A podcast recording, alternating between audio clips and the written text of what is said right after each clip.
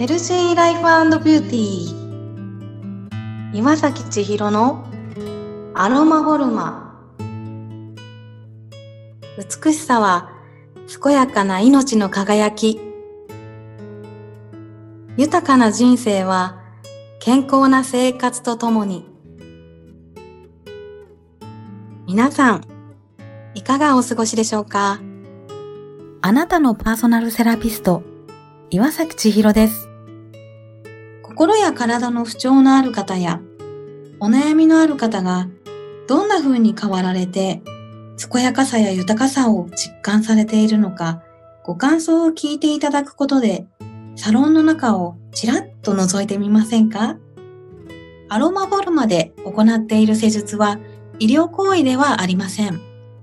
健康を維持するための女性専用メンテナンスです。本日は、サソリ座の満月です。私たちの個性を目に見える形にすることが開運へのキーワードだそうです。本日は3月の満月セッションにもご出演いただいたヨガ講師の佐竹智子さんに実際に行うヨガの呼吸法について教えていただきました。リラックスできる鐘の音を聞いていただいてからスタートです。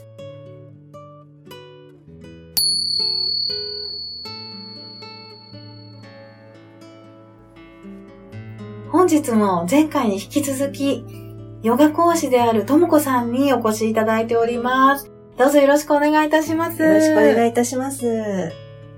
今回は、呼吸法、はい、ヨガの呼吸法を実際に教えていただけるということで、はい、2つの呼吸法を教えてくださるということで。そうですね。今回は、はい、まあ、代表的と言いますか。はい。はい。その二つの呼吸法を、はい、お伝えいたします。あありがとうございます。まず一つ目は、どのような呼吸法になりますか？そうですね。いろいろヨガの呼吸法あるんですけれども、はい、まあいろんな呼吸法のベースとなる完全呼吸法で、まあこの呼吸法は、えー、あの、いわゆる前回お話ししたような深い呼吸をするために使ういろんな筋肉ですね。腹筋とか、あの、肋骨の周りの筋肉とか、それを全部使って行う、まあ、完全呼吸法っていう呼吸法なんですけれども。完全呼吸法はい、そうですね。はい。そういう呼吸法があるんですね。初めて聞きました。あ、そうですか。はい。えー、ありがとうございます。はい、あの、姿勢とかっていうのは、なんかリスナーさんに。そうですね。まあ、姿勢は、あの、まあ、どの呼吸法もそうなんですけど、まあ、はい。要は、あの、姿勢を正すと言いますか、あの、背中が丸まらないようにして、かといってまあ胸を張りすぎたりはしないようにして、まず骨盤の位置ですね、座骨がこう安定するように、骨盤を垂直に保ってるのをイメージして、であとまあ、あの、頭のてっぺんが天井から吊るされてるようなイメージで、で、首や肩周りの筋肉はリラックスして、まあ楽な位置で背筋が伸びる位置っていうのを、まあ、あの、意識してほしいんですけれども、結構分かりにくい時は仰向きに寝てやるといいと思います。ヨヨガスタジオとかで、そうですね、ヨガのレッスンとかでやるときはもう仰向けで寝た状態でやったりとかするので、最初分かりづらかったら仰向けでやるのが一番、まあ分かりやすいかなと思いますね。わかりました、はい、ありがとうございます。はい、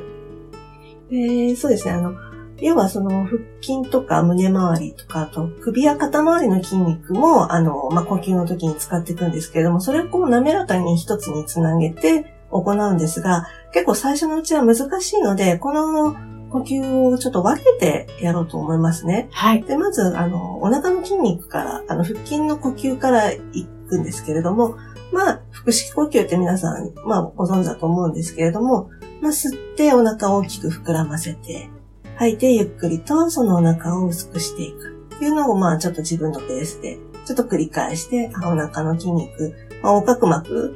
が上下してるっていうのをちょっとまあ感じながら、ちょっと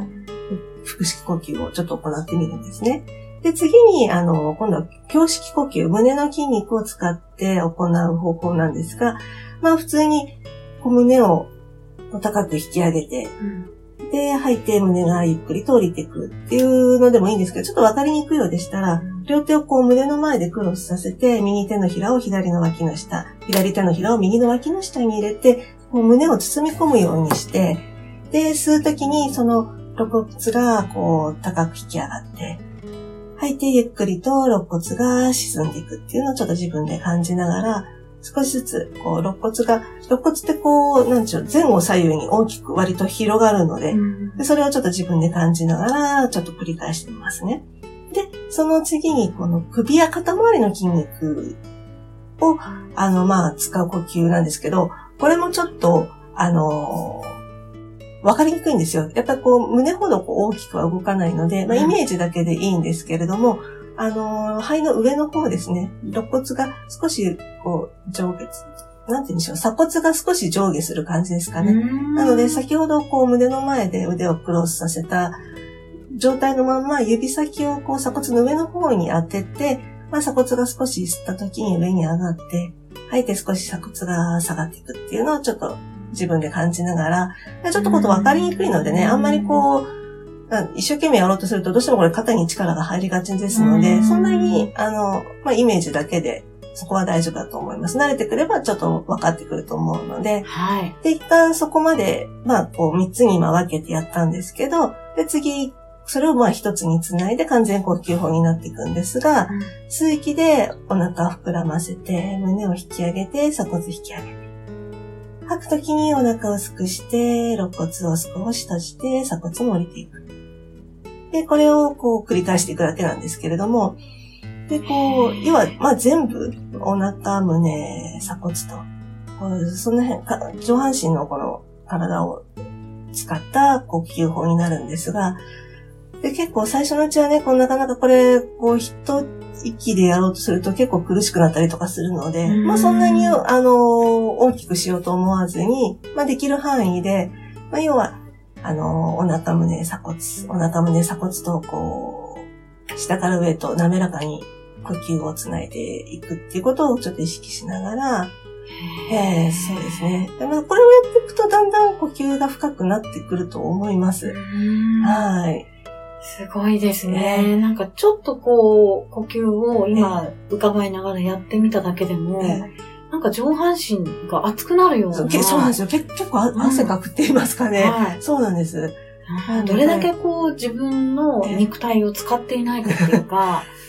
そうですね、そういう感じがしますよね。ねなかなか普段の呼吸でね、そこまで、うん、あの、呼吸深くすることってあんまないと思うので、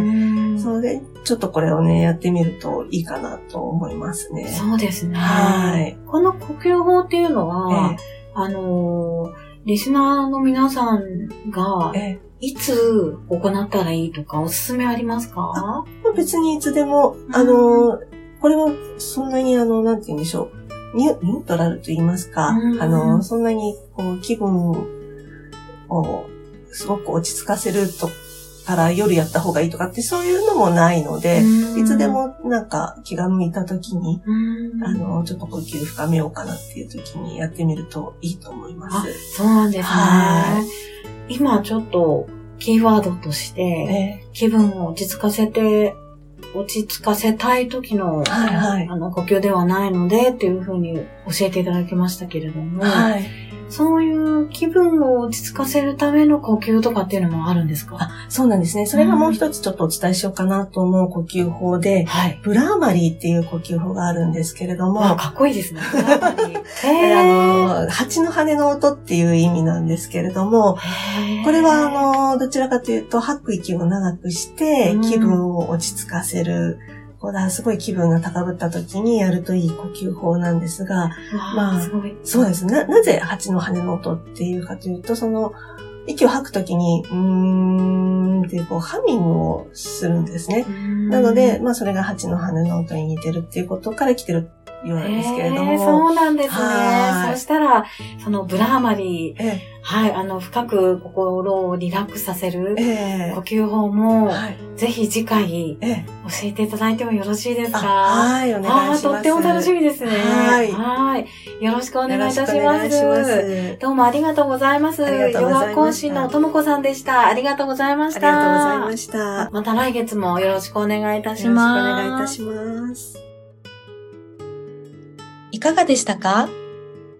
また、皆様からのご感想、ご質問などもお待ちしております。本日も皆様にとって健やかな一日となりますように。あなたのパーソナルセラピスト、岩崎千尋でした。